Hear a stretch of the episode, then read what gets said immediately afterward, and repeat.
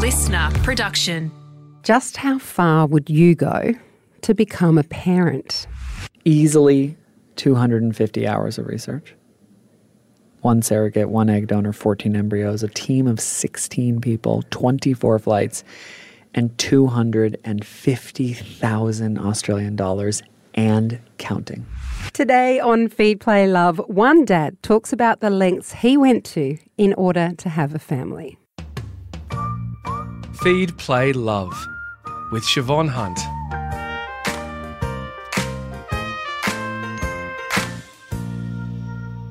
Sean Szeps is a musical enthusiast, podcaster, writer, and parenting influencer. He's a husband and a father of twins, Stella and Cooper, and also now an author. His book, Not Like Other Dads, tells the story of how, in spite of what the world told him as a young gay man, he would achieve his dream of having children. Sean, welcome to Feed Play Love. Thanks for having me again. Again. I remember the first time that you came on this show, and I remember being so impressed on how you approach life and parenting.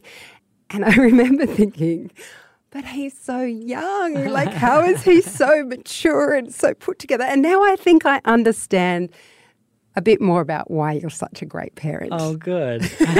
That's what the book is for. To hand to my friends to be like, here's a little more background research. Here you go. This Dive is in. why I am the way I am. Now, this is my last interview for Feed Play Love. Oh my God. We've been doing Uh-huh. this for four years. A long time. last first time I spoke to you. Yeah, so strap yourself in because I have so many questions. Buckle in. no one's going to tell me I can't do what I want in my last interview. Um, so much in this book. I love this book. Look, mothers can be a big influence on who we become in the world. Mm. Tell me about your mum. My mom is a legend. She's like best described, I think, as Mary Poppins. I use that reference in the book a couple of times, both for her her role models in her mother, my abuela, and then also myself, really. It's a very particular type of parent, but I think we can all picture it when we think of Mary Poppins, which is someone who's very creative, someone who uses their hand, someone who is crafty, someone who likes to make things from scratch. My mother's motto was always if you want something, make it yourself. Like, get out there and do it. We didn't go out and buy things. She made our clothes. She made our foods. If we wanted to go travel the world, we would go to the library and buy books, recipe books, like about that country she just is the kind of woman who always was up for fun, for play. We were dressing up and putting on shows and playing characters. Every challenging aspect of parenthood, like cleaning a room, became a game. The music was turned on, and we would get dressed up and we would turn into wizards who would clean the space. you know, childhood was fun for me. Mm. And that obviously had a massive impact on me as a young queer kid. I was allowed to play a lot further into adulthood than the average person, which is probably why I am the way I am. When people meet me, that you're so fun, you're such a fun dad. That didn't come from nowhere. Yeah. And I can't give her all the credit. My dad is equally as playful and and crafty and clever and you want to be a toilet for Halloween? Let's make the toilet seat. that is a fabulous picture in the book. I didn't think I wanted children, but I grew up with the expectation that one day I would get married and have kids. What was your experience like growing up? some of my earliest memories, like foundational pillars of my childhood, either purely because they were observed by other people and passed down to me, or they, they actually are real. Sometimes it's hard to unpick, right? Is like an obsession with moms in all shapes and forms, like real, fake. My mom, I, I was just obsessed with her. I still am very much, and obsessed with my grandmothers, both of them, obsessed with characters on television that were women. Like people would watch, my family would watch the Brady Bunch, and I just thought Carol Brady was magnificent. I'm like this little kid who has no right to be addicted to her. Mm. the whole world would think, well, obviously you'll be addicted to the youngest boy because he's closest in your age, mm. or maybe the oldest boy because he'll be a role model, or maybe the girls because they're beautiful. And here I am being like, wow, Carol Brady's an excellent mother. but my earliest role model, like my earliest obsession, was legitimately in Beauty and the Beast, Mrs. Potts. And I just have this narrative in my head forever and ever, up until meeting my husband when he said, What's your favorite movie? And I said, Beauty and the Beast. And he laughed at the bar. How is this grown ass man? But it's just something inside of me. I Yeah. really believe I was born either with so much empathy that I understood that these women were actually the heroes and they weren't getting the credit they deserved, or I saw in them something that I have, which is empathy, a desire to make things easy for others, a love for children, and play, play, play, play, play. And so yeah, it's it's been a really long journey. I would say really up until 11 before society told me it wasn't okay. I thought if I had a choice between being a dad or a mom, god, I wanted to be a mom. It's so interesting mm. because at, the- let's talk about that point at 11 years of age because you were raised in a Catholic faith mm. and a lot of people these days don't have a strong religious faith. A lot of people are agnostic. So Yeah. they may not understand the influence your faith had on your life and your thoughts around becoming a mum mm. or having children. Mm. Can you describe what it was like growing up in the Catholic Church? Like, what was the church to you as a young man? For the first 11 years of my life, I loved every aspect of the Catholic faith. The very best of what religion can provide if you are within a family with good, strong morals and a family that is willing to accept is beautiful community, structure, gorgeous music. The foundation of my musical obsession comes from the church. Uh, plays, scripture, understanding meaning and depth, um, an honesty, moral compass. There was just so much about it that I thought was beautiful. The problem, the large elephant in the room for anyone who is different through the lens of the Bible, is that every aspect of that was real to me. There was no way in hell, pun intended, that I was challenging those ideas. It very much like Santa Claus for, for people who aren't religious. It was real in every way, shape, or form. And that meant that it scared me as much as it brought me joy. How I've been art- articulating it recently for people who don't understand is so they understand the gravity of this indoctrination is I believed the second I realized I was gay. So really starting around 8 but solidifying by 11. That that year where everything changed. I believed with every inch of my being that I was destined to go to hell. And I believed that everyone around me would would go as well because Wow. of me. I don't know where it came from, but it was this. I, I sh- shifted my prayers from "Forgive me, Father, for I have sinned." I would start saying "Forgive me, Mother, for I have sinned." Forgive me, Stephen, my brother. I was so sorry that I had been created like this, and if I acted on it, that I was going to send our entire family to eternal, you know, damnation. And and hell as a place is very hard for me to get my head around because I wasn't brought up with that concept. But you believed as an 11 year old boy that hell was somewhere you would go. I knew, and it, and it's not just that you're there for a day, right? It's if you go to heaven, you're there forever with all of your family, forever and ever and ever and ever. Mm. That sounds And like torture as beautiful- much as I love my exactly. family. so when you're growing up and you're a young kid and you know you hear it every single Sunday that these places exist and they're real, and you learn that who you are and the way that you love and who you will one day potentially have sex with is going to send you there. Well, what would an 11 year old do? I started to think that maybe it would be better to end my life then so I didn't end up there. If I just kill myself now before I end up in hell, at least I'll go to heaven and then my whole family will. And so between the ages of 11 and 15, there is a lot of dark, dark depression, anxiety, social anxiety, anxiety around the church, anxiety around my family, anxiety about relationships, anxiety around fantasies, the dreams I was having you start to get aroused by things and then you turn on yourself. I stopped sleeping. I started cutting. Like it became a very dark place. And it's all at the hand of that Bible and all at the hands of that religion and of that God. And so, yeah, this fantasy of loving mothers, believing that I would one day be it, realizing I'm gay and going, well, you can't, gets immediately replaced with just live a life of a lie. That's what they want you to do. You don't go to hell unless you act on it. So, why don't you suppress those desires and start lying. So I got into relationships with women. I started sleeping with women. I was in long term relationships with women who were old enough to be called women, right? Mm. Women who could have had babies. And so it, it really took me accidentally, I write about this in the book, getting a girl pregnant. Well, not really accidentally, you know, getting a girl pregnant. so I thought she ended up not being pregnant, but, you know, finding out I'm going to become a father and realizing as I looked into this girl's eyes that she wasn't a sub character in my movie, she was the lead in hers. Mm. And I was like, I'm about to ruin her life. She's going to be the one with the gay husband. She's going to be the one with the husband who cheats on her. And in that moment, I decided I'm going to step away from the church. I'm going to come out of the closet. I'm going to break this girl's heart. I'd rather live a life without lying, which again goes against the moral compass of this religion treat others the way you want to be treated kind of energy.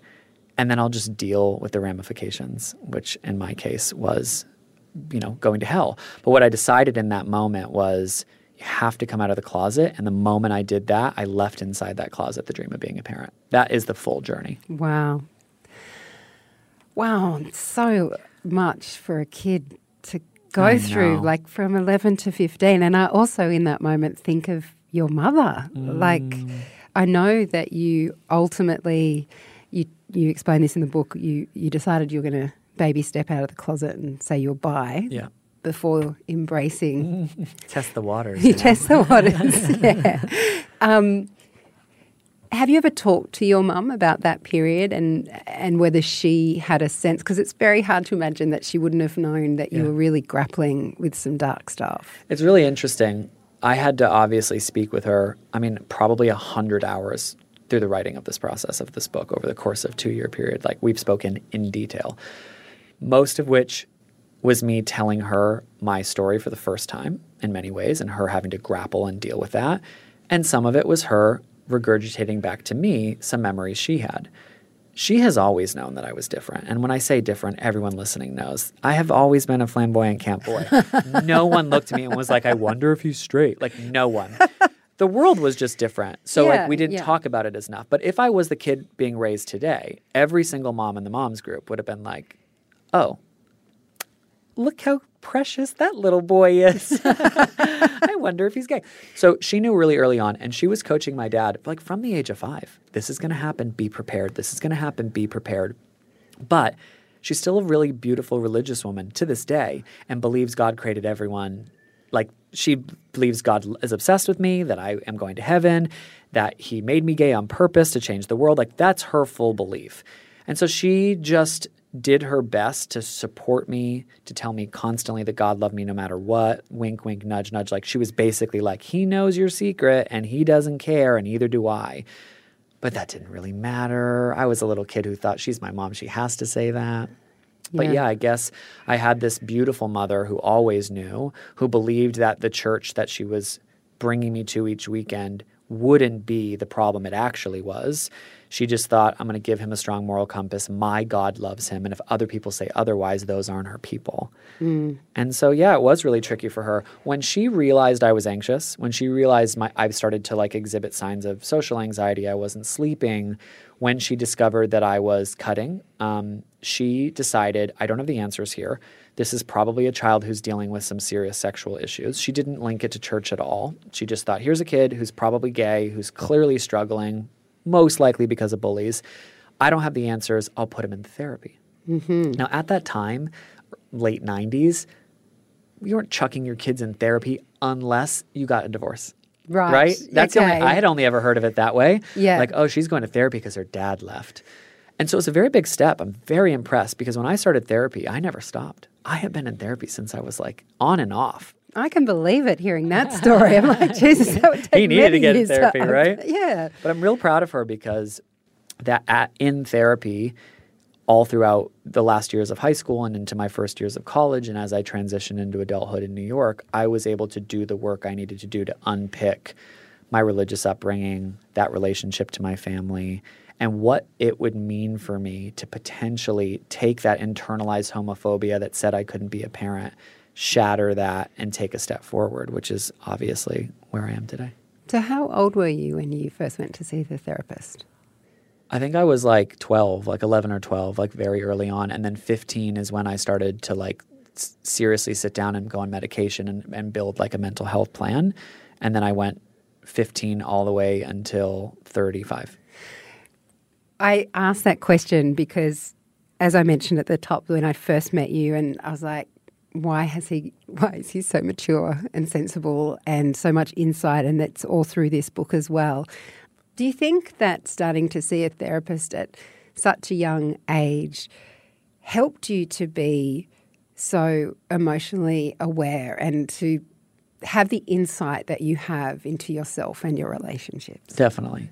The great gift that my four big therapists of my lifetime, I've, I've seen seven, but the four that are like fundamental pillars that I could write entire books about, like the phases of my life that I learned valuable lessons, all four of them gave me a great gift, which was like stepping out of my own story. I have a monkey brain just like everyone else's. Mine is probably faster and more intense and very scared. And so my social anxiety, which obviously stems from a childhood and a religion that made me fearful of who I was and my actions and the way I sounded and looked and the way that I loved, I needed other people who weren't directly in my orbit to give me the confidence and the skills to be able to like step outside of my own ego. And having people you don't know and don't love kind of challenge you or bring new perspectives to the table or give you coping mechanisms that sit outside of the way your family communicates, the way your family works, is a really powerful gift. And to have to start to flex that muscle at such a young age absolutely shaped me. I remember my mom said recently, you know, at some point along the way, your work in therapy distanced you from us. Like mm. you pulled away because you weren't willing to settle for anything other than very strong boundaries. Um, and we saw it happening in front of us. This is not our child. This is someone who has evolved in many ways past us as far as like emotions are concerned. And that's a gift that I was able to give back to them, I think, this beautiful family. But yeah, I think therapy fundamentally shaped the way I look at the world. It fundamentally has changed the way I communicate with others who are struggling, and it's absolutely changed the way that I parent. It's the greatest gift. I would I would encourage anyone who has a child who is struggling. You don't have to have all the answers. You don't have access to the script in your child's head. I've said that on this podcast twice, mm. and this is the third time because I just think it's so powerful. You think you know, you do not. You think you get them, you do not have access to every sentence. It's impossible. Mm. As adults, we understand that. Your husband or wife or partner can't read all the little lines and thoughts in your head unless you speak them out to them. They might infer, they might have hypotheses. So for me, like going to therapy and learning how to talk out loud and understanding that it's really important to communicate if you want anything back. I just think for young people who are struggling and you're watching them and you're observing and you know that there's problems and you're trying your best to communicate and you think there's a problem, you don't have to have all the answers. They mm-hmm. can go into a safe space separate from you and learn to flex that muscle of, of caring for themselves. And I think that would be very comforting to a lot of parents because when you have a young child that was mm. your age, 11 or younger, needing to see a counsellor, Yeah. It can be really frightening as a parent. You think, oh, they're, they're troubled and it's only going to get worse and then they're going to be a teenager. But actually, your story shows that it was the start of something really positive in your life Totally. that led you to be the incredible man you are today. I think it saved my life. Absolutely. This book is also, I think, a bit of a love song to Josh. Absolutely. So, Josh being your husband. Yeah. Um, now we know he's a great guy because we read the book. If you haven't read the book, if you if you don't know, listen to him on the radio, local radio seven hundred two in Sydney. Do you think watching your parents' relationship influenced the kind of partner you ended up choosing in life? No. Really? That's so interesting because you talk a lot about their They have a great bond. strength of a relationship. Yeah. I would say the one thing that they modeled unbelievably well for us was this like constant love and, and affection and their great outward communication and PDA that showed the great love uh, of their lives that they had. They're very similar, and my husband and I are extremely different. Are you? Yeah, we are. We should. We You're should. both brainy though. We're definitely like nerd, like brainy people, but he, I'm like social emotional intelligence, and he's like fact and science Ah. and reason. Like if I had chosen to go down the path of my parents, I would have probably found someone very similar to me who wanted all the same things that I wanted in life, and we have basically disagreed on everything. we are so oil and water like, and yet it works for reasons you know, far outside. What I wanted was someone who is going to challenge me. I'm mm-hmm. really drawn to people who force you to think differently. Josh is at his core a person who is not willing to settle for normalcy. He despises cancel culture. He loves to challenge ideas. He will poke the bear and make sure you're sure of what you're thinking. And that was so sexy to me because I lived in a bubble in a small town. Yep. I speak into an echo chamber every day. A bunch of moms who follow me online are just like me. All of my friends are queer. Like I just talk and everyone's like, "Yeah, me too, me too." And Josh constantly enters the conversation and is like, "What about the opposite?" And I just loved that about him. But mm. yeah, I don't think I followed the path of my parents.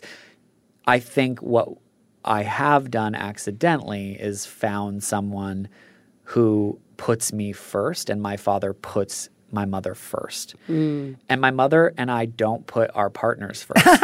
we put our children first, right? Yeah. And so, yeah. in many ways, that is the one kind of similarity. Was I have found a man, and I think it's clear in the book. Josh is like Team Sean, no matter what.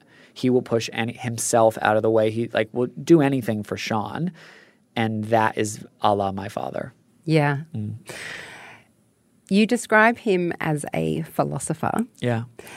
How did his mindset impact the foundation of your relationship? I'm not sure if you can remember this exact part of your book where you talk about how you decided you'd be together oh, because that Oh, yeah. to me was so interesting. Yeah, he is a philosopher. Like he's born at the wrong time. He's, you know, problematic through the lens of modern day media, which is like everything must be safe and very to the left or very to the right. Josh sits right in the center, loves to challenge ideas.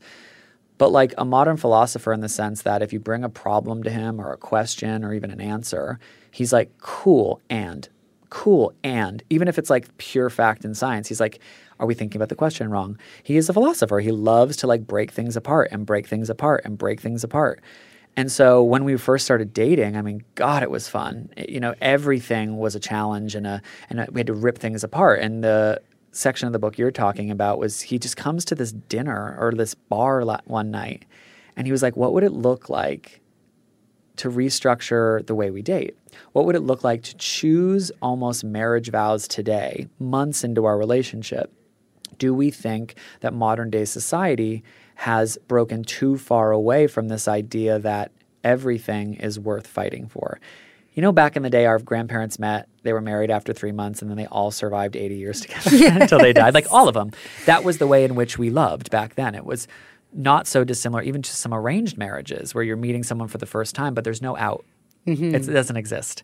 Nowadays, we have lots of outs. 50% of us choose to get out, and uh, many of those choose to get out multiple times. Nothing wrong with it. In most cases, you probably should get out.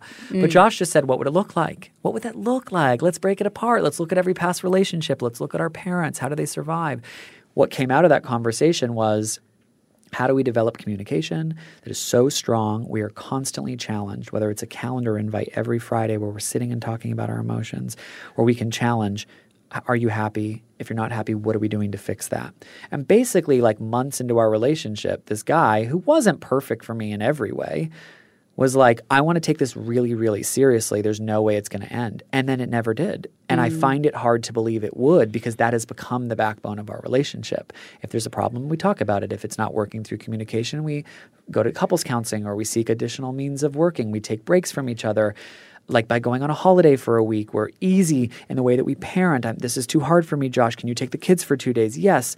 That framework is like an open relationship for communication where you're constantly willing to listen and work on things. It's not for everyone, it just happened to work for us. Oh, it sounds like what we all should be doing. Mm, if possible. yeah, it's too late for me. so you and Josh got married mm. and decided quite soon after that you wanted to have children. Mm-hmm.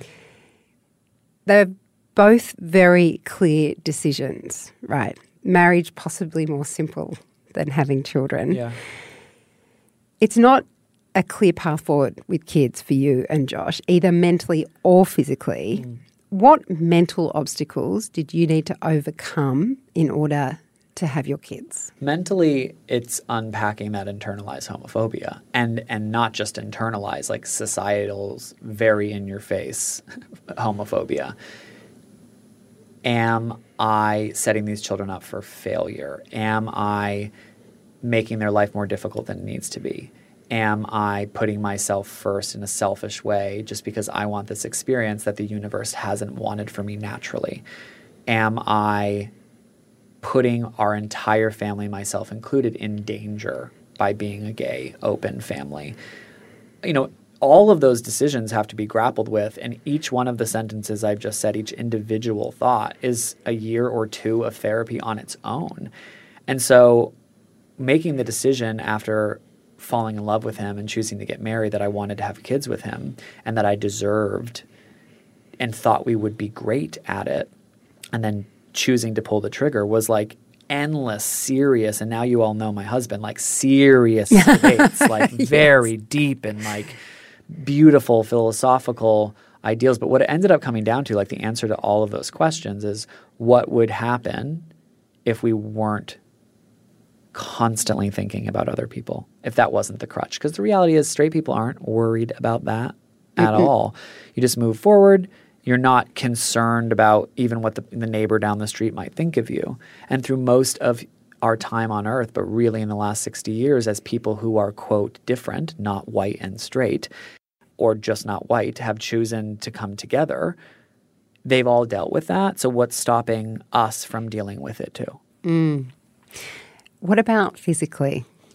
Physically, I mean, I guess the obvious elephant in the room is like there's no woman. Uh, so there's like, no womb at this no stage. Womb. And so, what are we going to do about that? We were really lucky that early on in our journey, I started to kind of engage friends and family members about the potential because I had heard about it through a friend from college of donation of eggs.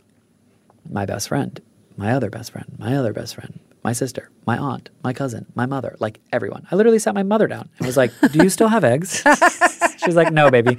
No, I do not. They're gone. Um, but I just, I just thought, well, what's the harm? Mm. There are people out there, straight women who can't carry children, whose sisters are donating eggs or carrying their children. I'm seeing the stories in the news what would stop me from doing the same thing? And so I just like put feelers out and sent articles. And looking back on it, I'm a little bit embarrassed, but I was like a PR agent for my future children. I was like doing the work to get this to happen. We could have adopted. I'm sure a lot of people are thinking that, and they, and they do. A lot of queer people struggle with the decision to go down the surrogacy path, or even anything other than adoption or fostering when there are so many children that need homes is something that I think a lot of people f- struggle with. But for me, whether it's right or wrong, I just had this internal driver to look at a child that was mine and his. It's probably the same fantasy or dream or drive, like innate drive to co create with someone that you love. Like it feels out of your control. It felt out of my control. I like watched the story of me going, if that's an option, I'd like that option. If I can't have it, that's fine too. But also, why should it be queer people who adopt all the many children who need a family in the world. Yeah. Straight people can do that too. Exactly. And they don't feel the weight of yeah. that decision. And again, when you remove yourself from societal expectations and you really just focus on what you want without concerns of others, well, that's what bubbled up for me. So I can't really be embarrassed about that. That's just the truth. Mm, and you've got two beautiful kids. Yeah, and it worked out. And we have kids that are biologically both of ours, and that is unheard of. Like there aren't that many families that have. You should had explain that, that, by the way. Sure. How how was it able that it was both of you come together? Because Yeah. it's so clear when you look at them that they are. You can definitely tell, and it's so funny. So many people are like, "How is it possible they look like both of you?" I'm like, "Well, so a female member of my family, we don't disclose the information of who she is uh, just yet because we want to make sure the children are involved and can consent with that information being shared. I do not share it in the book either. Um, but a female member of my family, after hearing about this and thinking about it very seriously, consulting with a psychologist, with a doctor, going through the whole process, decided to gift us her eggs. Because it was a member of my family, I obviously couldn't donate my sperm. That is not good. And they wouldn't No. even allow it legally.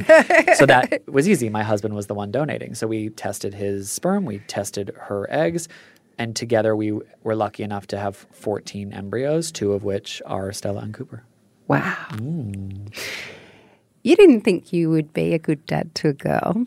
Oh God, no! And What I'm were still your wondering doubts? if I will be. Oh, that's kidding. ridiculous. Kidding. Yeah, of course it is. So, what were your doubts before you had Stella? I mean, listen, everyone listening is probably my age, a little bit younger, a lot older, and all of us understand that the universe makes it very clear that the bond between a mother and a daughter is basically what parenting is. It's all the posters, it's all the podcasts, like media tours, all the great books. And I just had this theory which felt very certain to me. Like I didn't think I was making it up or being anxious that a daughter needed a mother. When you just look at the way the script is written for parenthood and the experience of just being a human, when you are a boy struggling with a specific problem, usually the dad is brought in if it's it's if it's a physical, sexual, puberty-driven thing, learning to shave. Uh, what happens when you first, you know, whatever birds and bees chat? The dad deals with that.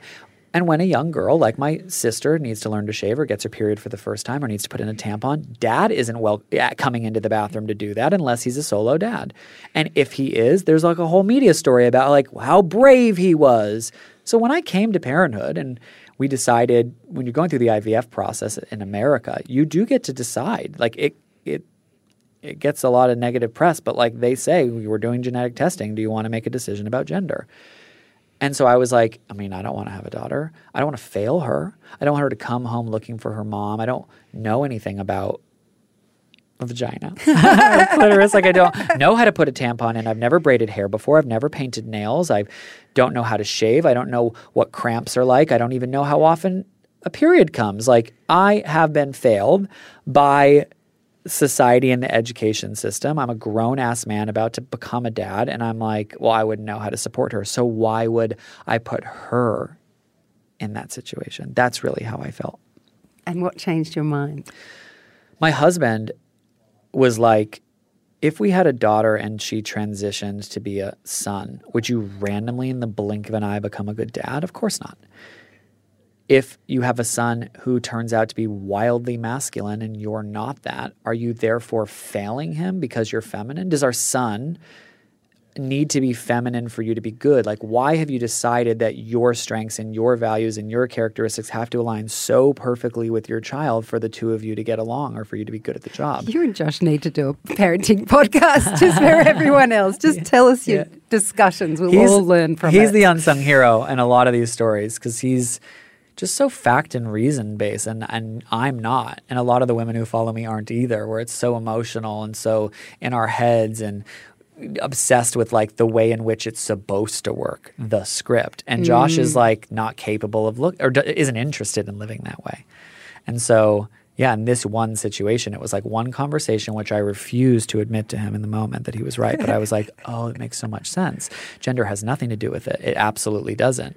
And I just want to be a dad. I'm not actually fantasizing about being a dad to a boy. I don't think anyone really does. There's a small part of us. I think if you mm. asked people in the privacy of a room and you knew no one would hear it, and they were women, and you said, What would you rather have, a daughter or a son? I guarantee you most people say woman, and vice versa for men. Yeah. And I was just admitting it out loud that I felt more comfortable having a boy. But what's funny is like, I am such a good dad to a daughter. I was meant to be a father Oh, to daughters yeah. it just took that hurdle Yeah. Um, and I write a lot about that. And I think it's valuable if you don't have kids and you're interested that you read those chapters so that you can kind of challenge yourself to think about why you want what you want. Yeah. Oh, absolutely. I wanted a girl and thought I'd be lost once I had a boy. Mm. Yeah. And he was divine from the minute he was born. You're right. It has nothing to do Yeah, with yeah. gender. And also, I think our kids are here to challenge us and make us evolve, right? Mm. So if we think we are one way and we can't actually looking at our child and understanding what they need and what they, um, the support they need from us, that's our big growth journey, Yeah, right? Because they absolutely. can turn everything on their head. Bless them. And they do. Yes. So your start to parenthood, I always find this astounding. Your start to parenthood was rough. Yeah. Tell me what possessed you to move thousands of miles from your family with newborn twins. You can't see, but I just rolled my eyes so hard into the back of my head because I like do not recommend what we did. The truth is, my husband got a job offer, and it's his dream job, and he's still there. Works for ABC Radio Sydney. It's been his dream job since he was ten. He's worked there. He's supported people. He's always wanted to end up there. He's a journalist at his core, and the ABC as a young kid was just like the epitome of what it represented. course. And so when he got the job offer, he looked at me and was like, I know the kids are going to be born in two months, but this is a job offer I don't know that we can turn down. Also, at the time, I was the breadwinner who was going to walk away from work. Mm. And so here he is going, Well, Sean really, really wants to be a stay at home dad. I am going to need to support our family. Here's a job offer that makes it possible. And I don't currently have that, that job with that amount of money here in America. We fought like crazy about it for such a long time. But at the end of the day, it came down to, well, I'm choosing to be the stay at home parent. I don't have as much a say in like where that money comes from unless I'm willing to continue being the breadwinner. And I don't want to be the stay at home parent. And he, and he was willing to. So like unless I was willing to do that, I didn't have as big of a say. And so yeah, we played the pros and cons game and it ended up coming yeah, the final solution was we were going to move to Sydney when the kids were 2 months old because that's when the job started. Wild. It is wild. It's only, I think, when we reflect on just what a mm. huge undertaking that is Yeah.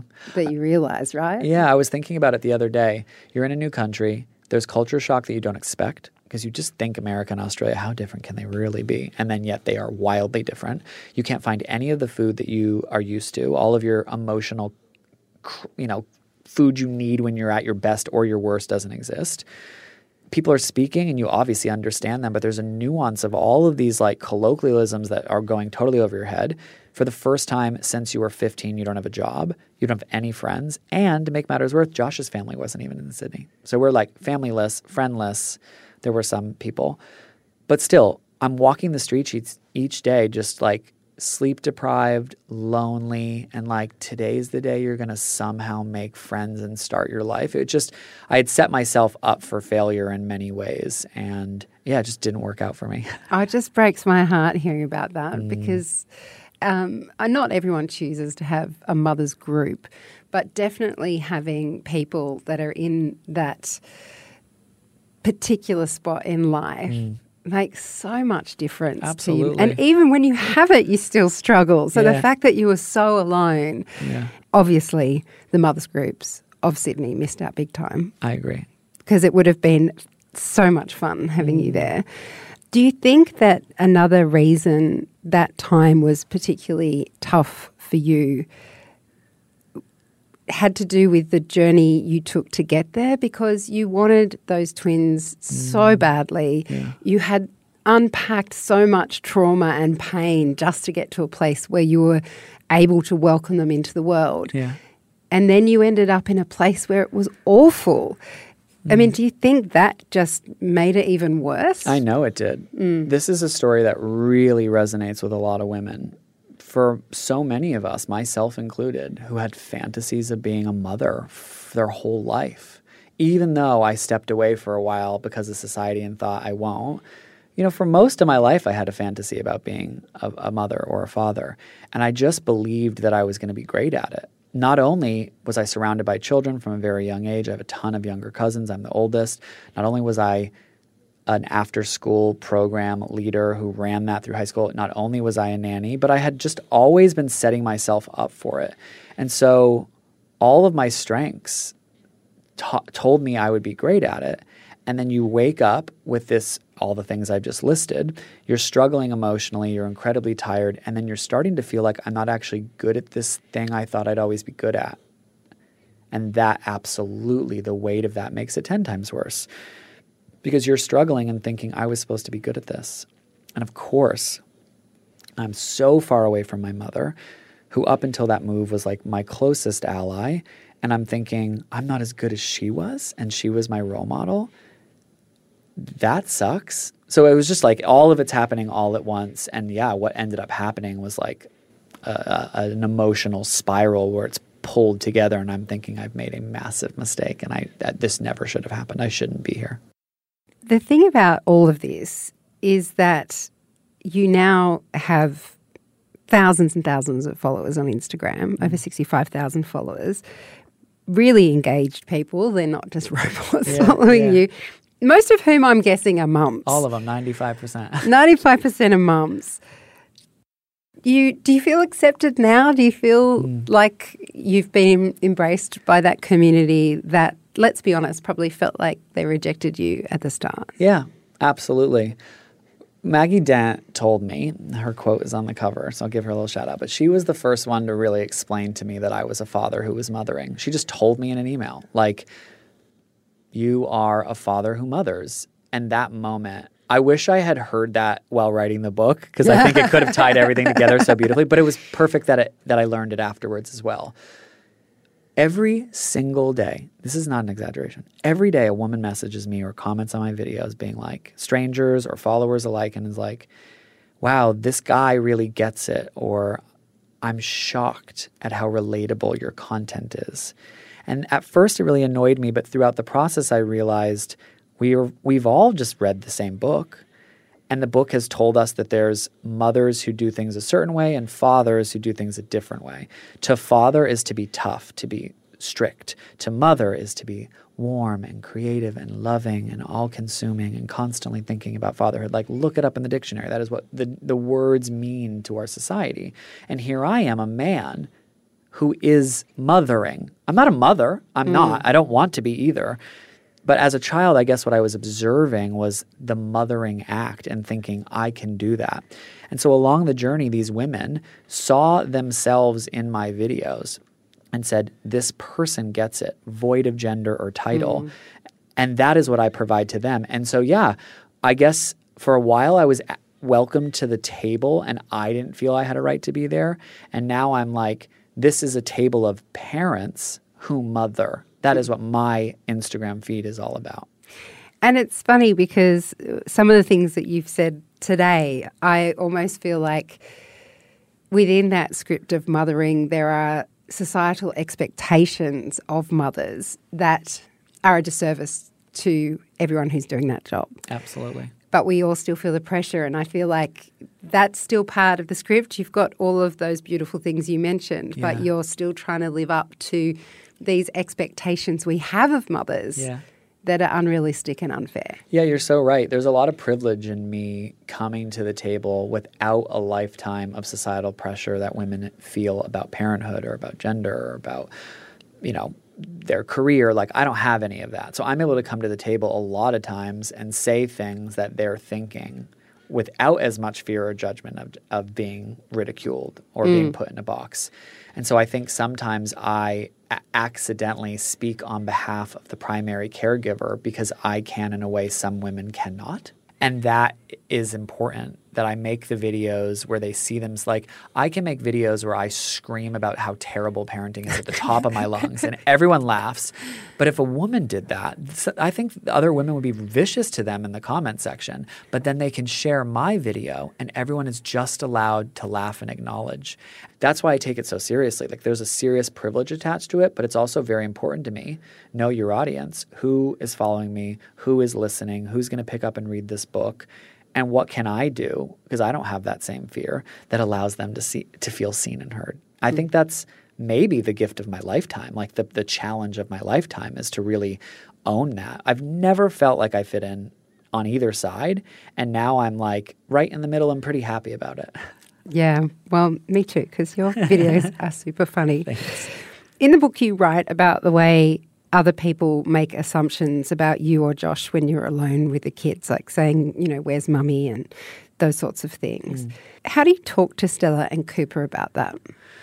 Yeah, interesting. We basically have always told them their truth. Most importantly, not that just that they have two dads, but that almost everyone else is going to have a mom and a dad, or you know, everyone comes from a woman or a, a person with a womb. womb. yes. and they have always known that long before they could fully communicate. We were like indoctrinating in them into that truth.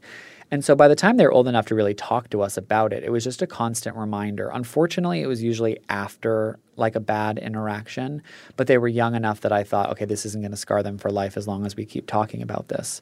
And so, yeah, it's just open communication. It's not so dissimilar to the same conversations we've been having in the public sphere for the last couple decades about adoption, which is we've agreed as a parenting community, if we can and it's possible legally that they should have the access to the truth from a very early age so that they never grow up with this massive hurdle or boulder on their shoulder of who am I and where do I come from? Whatever right? And they and we have all that information so why would it not make perfect sense to give them the same amount of information now? The truth is they are met with discomfort in conversations. It's funny though they as they get older just think those people are silly like they constantly laugh at them or they're like they don't understand or they don't get it. They almost feel bad for these people. We also live in the inner west. Yeah. We surround ourselves with people who are a little bit more accepting, right? This is all another privilege. We don't live in some random part of the bush. We are surrounded in a city with people. We've chosen where to live. They're creative and accepting. We've chosen schools, you know, where we think that they're more likely to be surrounded by people who are at least accepting. They don't look like them, their families look differently. And so it's really just open communication before they can even talk and then just drilling home that message. Well, I have to say, this is such an honest and beautifully written book uh, and a real privilege to read. So, congratulations. Thank you so much. I really appreciate it. And thank it. you so much for being my last interview. Oh, I'm so honored. it feels right. It feels it like this is right. a good this is a good way to go. It's a good full stop.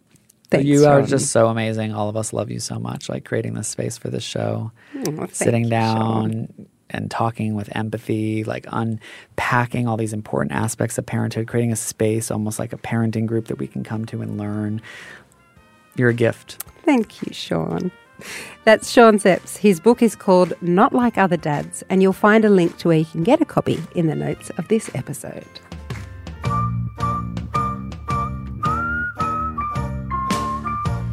I hope you enjoyed this episode of Feed Play Love, a LiSTNR original podcast. If there's something you'd like to learn more about, email me at feedplaylove at sca.com.au. I'd love to hear from you. For more great kids and parenting podcasts, check out the LiSTNR app and don't forget to follow us. I'm Siobhan Hunt. See you next time.